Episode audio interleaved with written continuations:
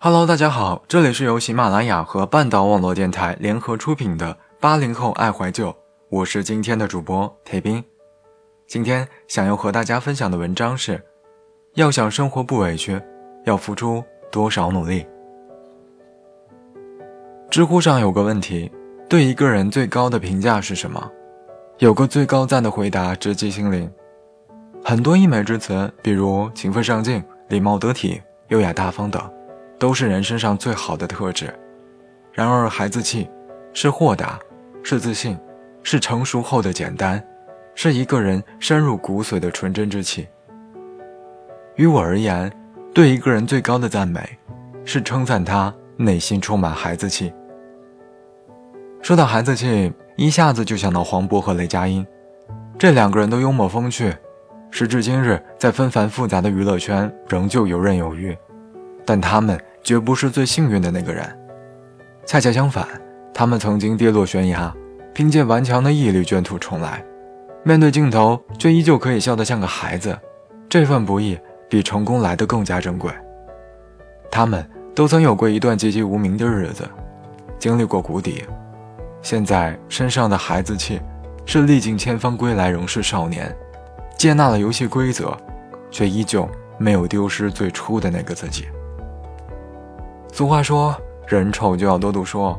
可黄渤这个出生在知识分子家庭里的孩子，并没有如父母所愿，他没有好好读大学，而是中学时代就鼓捣音乐，中专毕业就南下广州追寻音乐梦想，之后从广州回青岛，又从青岛只身一人去了北京，多年闯荡受尽凌辱，到头来在很多人眼里也只是个笑话。直到后来，导演管虎要拍电影。走吧，上车。在演员高虎的极力推荐下，才让黄渤来试镜。幸好这一试之下，事儿成了。就这样，黄渤开始了在影视圈的发展，终于得偿所愿。直到2006年，迎来宁浩执导的《疯狂的石头》，他一跃成为红遍大江南北的谐星。成名后的黄渤，在各种场合经历过各种恶意的嘲笑、善意的搞笑。而他都能谈笑风生，应对自如。众人为他的高情商拍案叫绝的同时，也被他身上的孩子气深深吸引。有一次，黄渤在机场遇到一个特别热情的粉丝，粉丝见到黄渤就扑上来，连声说：“哎呀，我特别喜欢你拍的电影。”黄渤笑眯眯地问他最喜欢哪一部，粉丝说：“天下无贼。”于是两个人兴高采烈的一直聊到飞机起飞。临别时，那位粉丝请黄渤在自己的 T 恤上签名。黄渤笔走龙蛇，签下“王宝强”三个大字。在一次节目中，小 S 吐槽黄渤长得很特殊，黄渤笑着回应：“一开始长得还蛮婉约的，后来就开始抽象了。”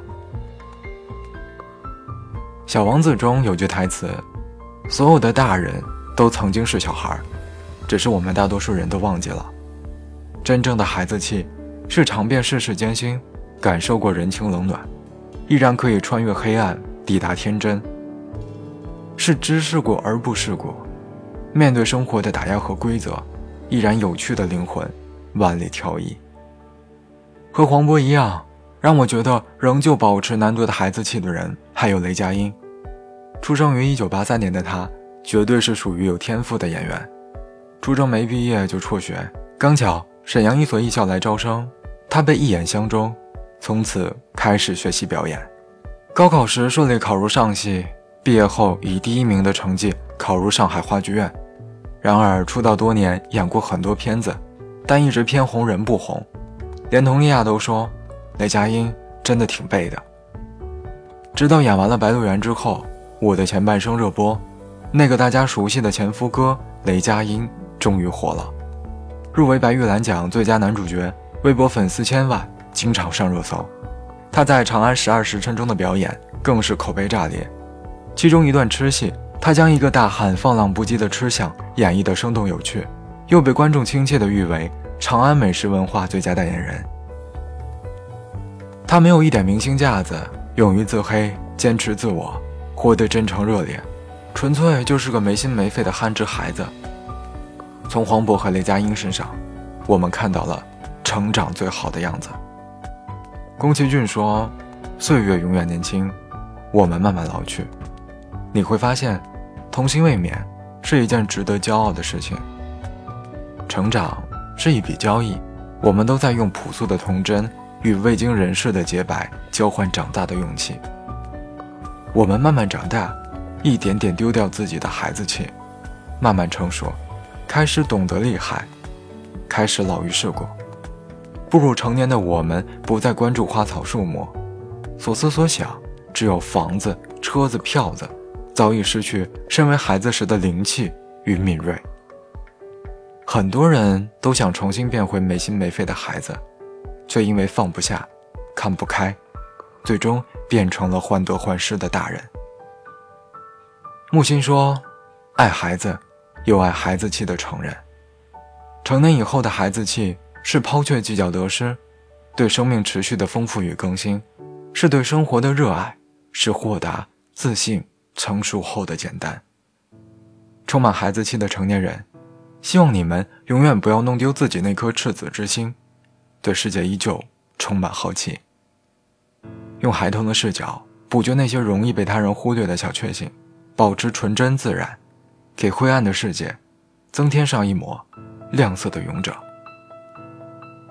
愿我们在这喧嚣的时代都保留一点孩子气，虽洞悉世事，仍童心未泯。好了，今天的故事就是这样。这里是八零后爱怀旧，我们下期节目不见不散。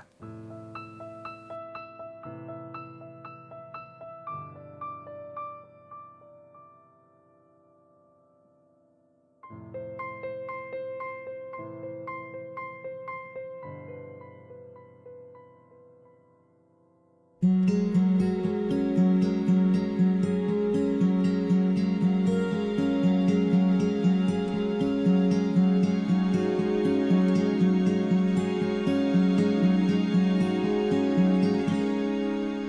你我平平淡淡的等待和守候。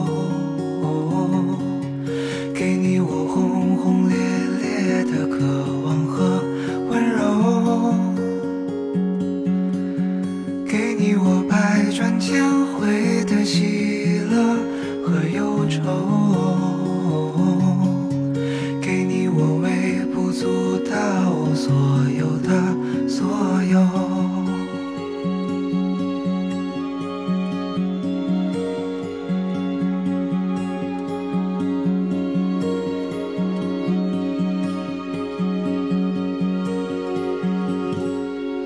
给我你带着微笑的嘴角和